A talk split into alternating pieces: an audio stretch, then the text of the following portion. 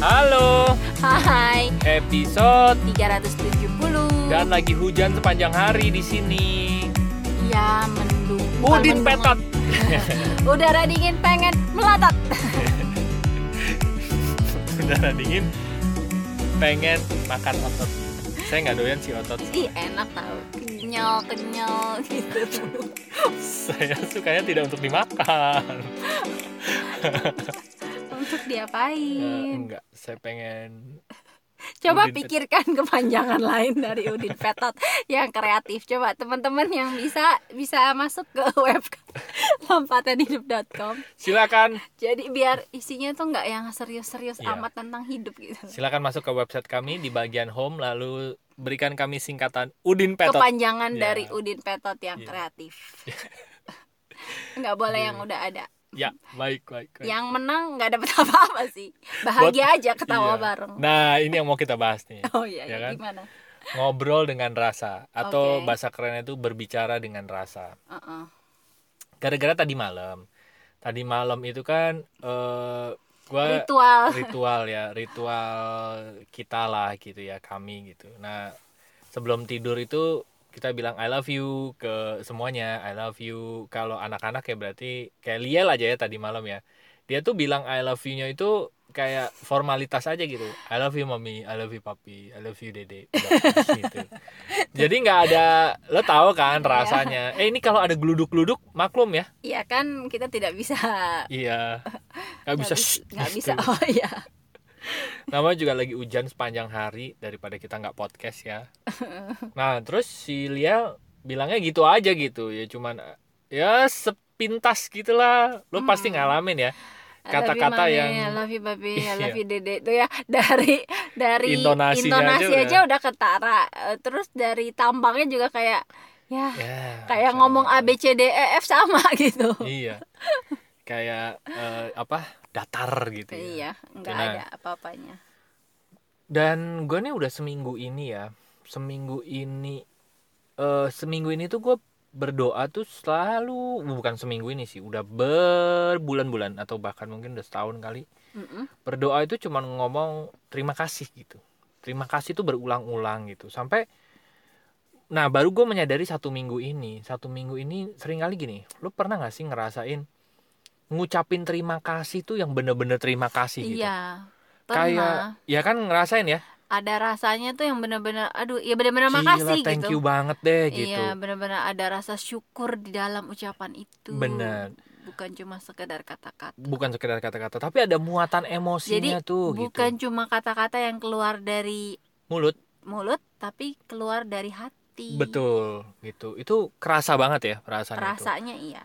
Gue juga sering kali ya kayak Lial tadi gitu. Lo coba deh ingat-ingat gitu ya. Kapan lo terakhir bilang I love you ke mungkin istri lo, suami lo, atau ke anak. Tapi yang lo bener-bener ke orang ingat tuh.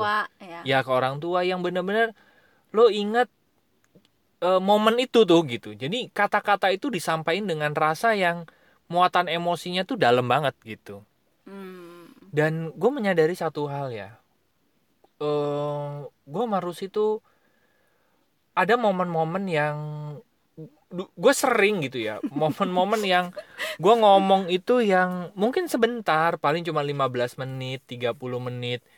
Tapi momen-momen itu tuh menyembuhkan sekali buat gue gitu. Hmm. eh sekedar bilang I love you tapi gue tat- tatap matanya gitu ya. Terus ngobrol.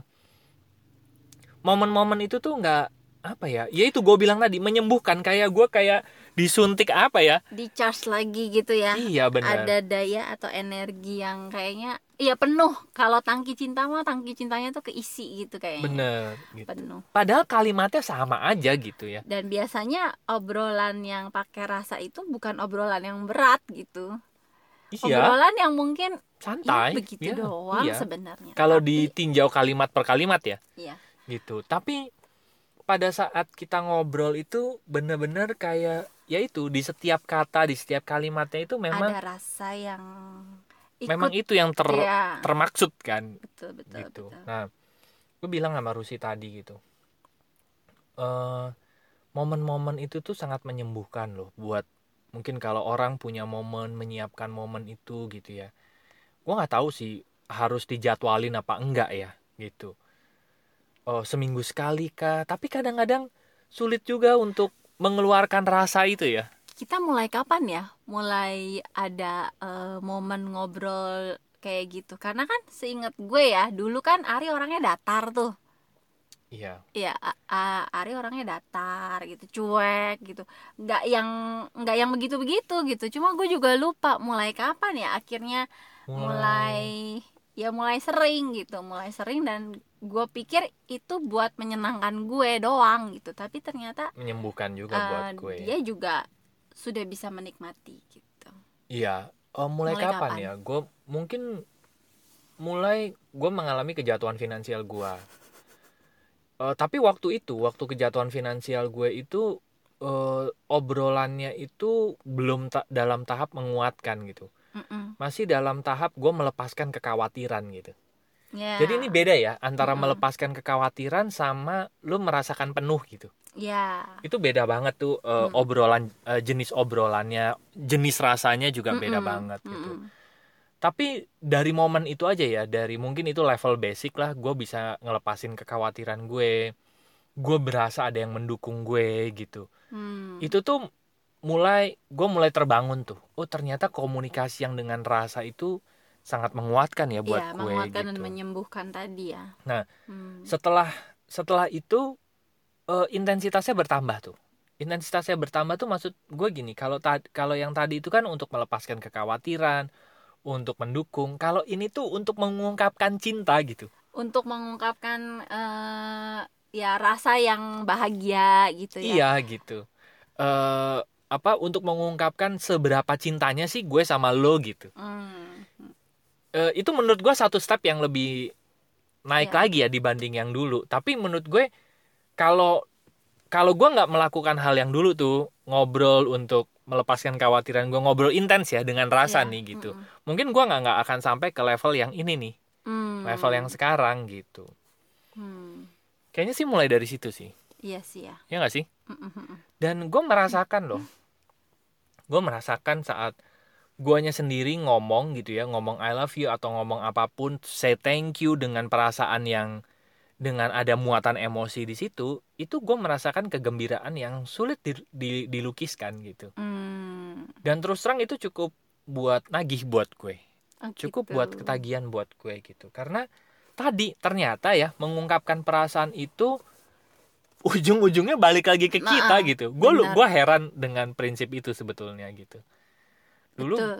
dulu makanya gue pi iya benar. Hmm. ya kan gimana? Iya iya iya. Iya gue pikir kalau gue memang dari dulu melakukan itu buat gue ya.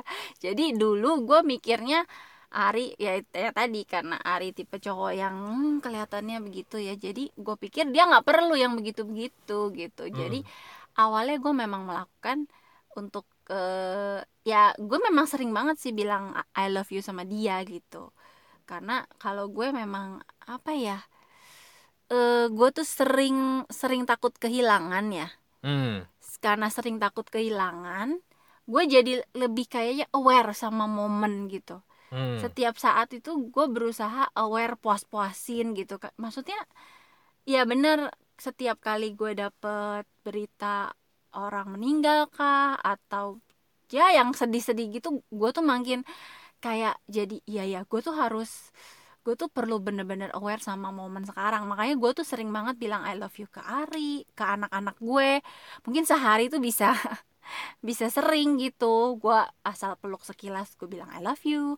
Sama anak-anak juga gue peluk gue cium bilang I love you. Tapi kalau buat gue itu memang uh, gue melakukan dia. itu karena gue sadar bahwa gue tuh sangat bersyukur loh punya kalian gitu. Jadi hmm. nah mungkin itu nular sih. Cuma ya, mungkin betul nularnya kayak ke anak-anak ya. Anak-anak baru nular sebatas nular omongan aja gitu. Ya, ya, men- ya mereka perilaku ya. ya mereka baru mungkin uh, bilang I love you mami mungkin sekedar buat bales gue gitu. Tapi mungkin belum belum yang alasan why-nya kenapa mereka ngomong itu mungkin beda sama gue gitu. Kalau gue kan karena gue memang ya itu tadi gue meresapi saat-saat gue sadar bahwa heh gue nih Iya. lagi ada sama Ari nih gue lagi ada sama anak-anak gue nih gitu. Betul. Dan menurut gua itu ya itu menurut gua momen yang menyembuhkan sekali loh. Gua nggak tahu kalimatnya apa tapi bagi gua itulah momen yang sangat menyembuhkan momen yang healing moment gitu ya bagi gue Hmm. terus momen yang merasa bahwa lo mendapatkan mendapatkan kepenuhan gitu. Hmm. mendapatkan sesuatu yang nggak ada wujudnya tapi lo bisa rasain gitu. Iya. Nah bener.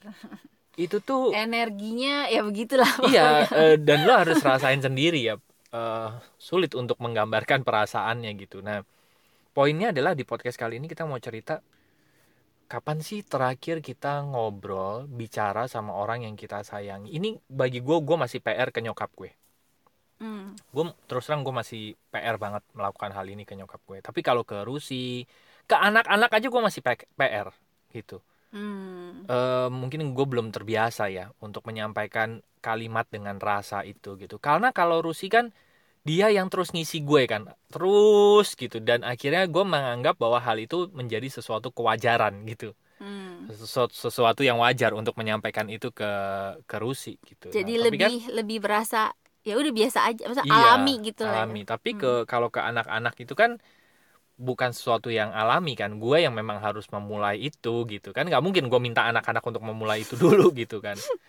Nah Iya, tapi poinnya adalah gue gue mulai merasakan momen healing itu gitu momen yang Hmm. di mana gue menyampaikan sesuatu menyampaikan sebuah kalimat tapi ada rasa di sana gitu gue mendapatkan feedbacknya dari itu gitu dan gue cukup kagum dengan eh, dengan apa momen healing ini ya gitu Iya benar. Dan juga ya eh itu ya, gue belajar bahwa ternyata apa yang gini, kadang-kadang kita tuh kalau bete kita gampang banget ngungkapin ke orang.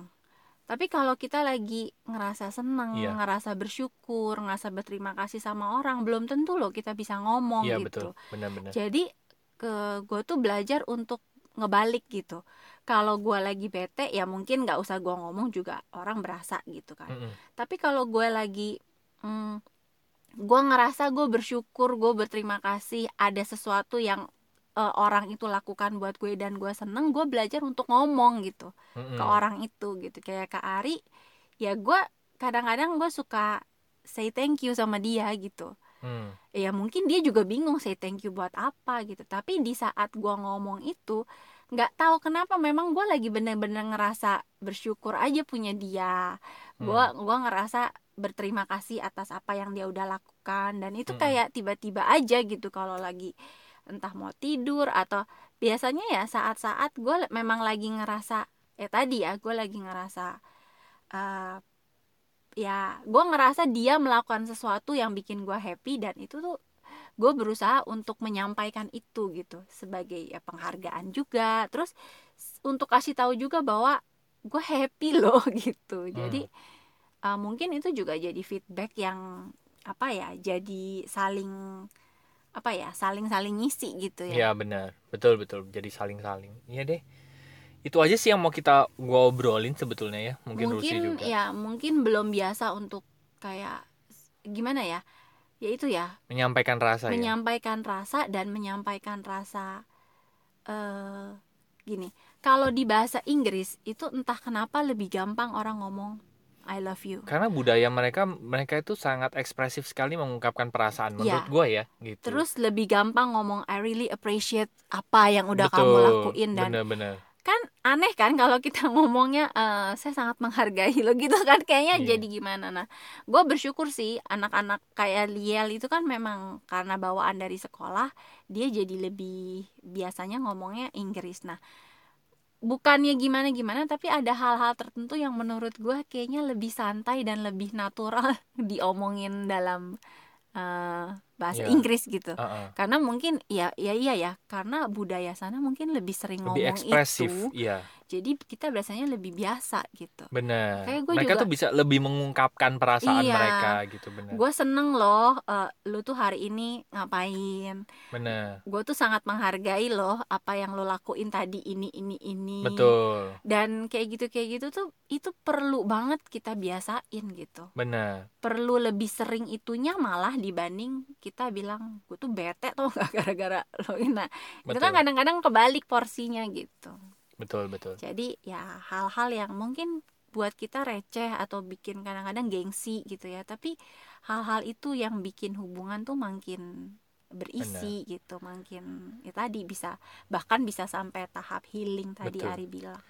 Menurut gue itu sebuah kemewahan loh kemewahan yang semua orang bisa dapetin gitu perasaan itu tuh gitu. Dan pada saat lo ngerasain perasaan itu ya healing moment atau apa pun lah kepenuhan atau apa rasanya itu eh, banyak hal yang akhirnya lo bisa lakuin lebih lagi gitu dalam kehidupan lo karena lo merasa lo merasa berguna lo Iya. merasa ada yang mendukung gitu ya. Di Iya, buku benar. grid ya di buku grid itu ada satu hal yang menarik buat gue. Hari ini gue selesai tuh baca buku grid. Eh, buku itu bilang gini mungkin nggak orang kehilangan ketabahannya? Gitu Hmm. di bab terakhir. Hmm, jawabannya adalah kalau ketabahan tidak tapi orang berhenti melakukan sesuatu sebuah kegiatan iya. Mm-mm. dia dia kasih sebuah nasihat yang sangat menarik. Kenapa orang berhenti melakukan sebuah kegiatan gitu ya? Oke. karena satu perasaan dia merasa tidak berguna. Itu aja sebetulnya.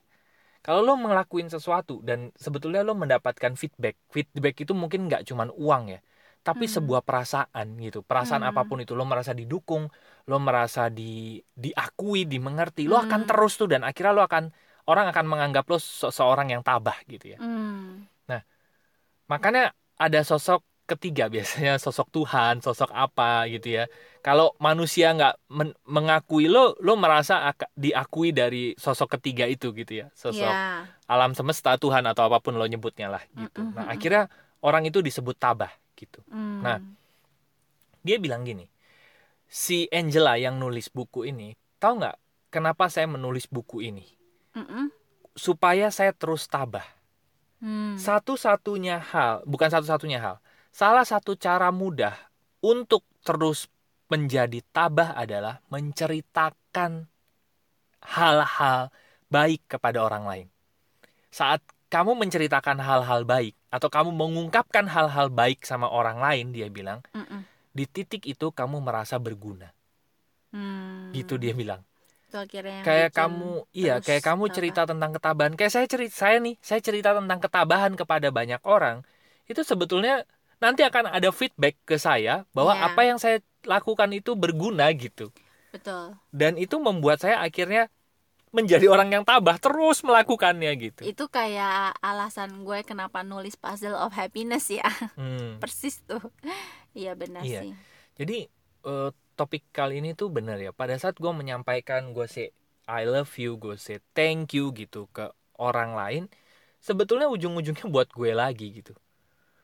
Pada saat gue mengungkapkan itu bener-bener dari perasaan gue ujung-ujungnya kayak perasaan itu balik lagi ke gue gitu ya emang bener ya semesta itu tuh hanya mengembalikan apa yang kita berikan. Pancarkan iya. gitu. Saat bahkan saat gue ngerasain gue bener-bener pengen say I love you ke Rusi perasaan perasaan pada saat gue mengungkapkan itu itu balik lagi ke gue dan gue merasakan perasaan yang lebih berlimpah daripada waktu gue ngomong hal itu Hmm, gitu.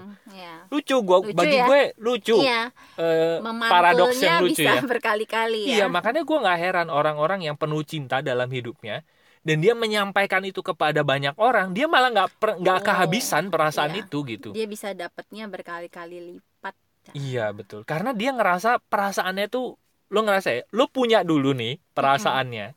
Setelah itu lo baru ceritain itu, bagikan itu ke orang lain gitu. Dan pada saat dibagikan perasaan itu bukannya malah habis, malah datang lagi di eh, berlimpah-limpah gitu. balik lagi Balik dengan lagi jumlah dengan- yang lebih besar malah Iya, ya. jadi malah nggak habis-habis kan.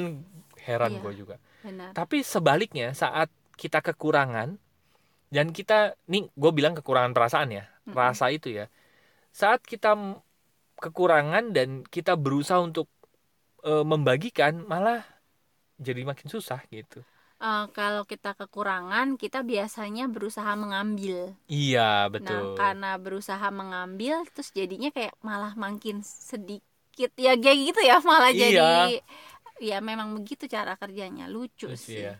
Itu deh Iya. teman-teman. Jadi eh, mungkin ada orang-orang ya mungkin ada orang-orang yang teman-teman sebenarnya udah lama ngerasa gitu. Ya pengen gue pengen nih ngomong entah I love you entah ngomong terima kasih entah memberikan kayak penghargaan atau justru pengen bilang maaf Hmm, atau apa pun itu. Tapi menurut gue sih kalau udah ada rasa itu muncul itu udah tanda bahwa emang itu perlu lo lakuin gitu. Iya benar. Jadi ikutin aja gitu.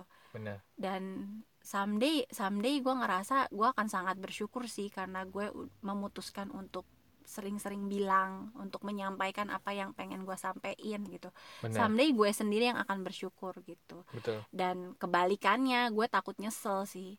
Karena gue juga ngalamin banyak hal-hal yang nggak gue lakuin dan eh, akhirnya ya udah udah nggak bisa gitu. Nah sebenarnya mungkin berangkat dari pengalaman gitu akhirnya gue ya akhirnya memutuskan untuk iya. Eh, untuk ngomong apa yang gue rasa di saat gue masih punya kesempatan untuk ngomong. Betul. Betul betul betul. Ya. Itu deh teman-teman. Selamat melakukannya dan rasakan sensasinya gitu ya. Rasakan energi yang memenuhi. Betul. Nah buat teman-teman yang masih ngobrol bareng kami silahkan masuk aja ke website kami yaitu lompatanhidup.com nanti ada tiga page di sana. Yang pertama ada home buat ngobrol buat chit chat ada tombol wa nya klik aja. Lalu yang kedua ada konseling dan event. Buat itu ada layanan jasa profesional kami melakukan sesi terapi sesi konseling atau mengundang kami bicara di event. Sekarang Ya. ada sesi online juga ya. Lalu yang ketiga ada bisnis. Bisnis. Buat teman-teman yang ingin mendapatkan rekomendasi bisnis dari kami kalian. Bisnis apa sih? Mau tahu dong tentang bisnis kalian ada program mentoringnya ada komunitasnya juga silahkan masuk aja ke page yang bisnis ada tombol WA nya nanti akan tersambung kami oke Oke. terima kasih teman-teman sudah mendengarkan episode 370. semoga bermanfaat dan sampai jumpa di episode berikutnya thank you bye bye See you.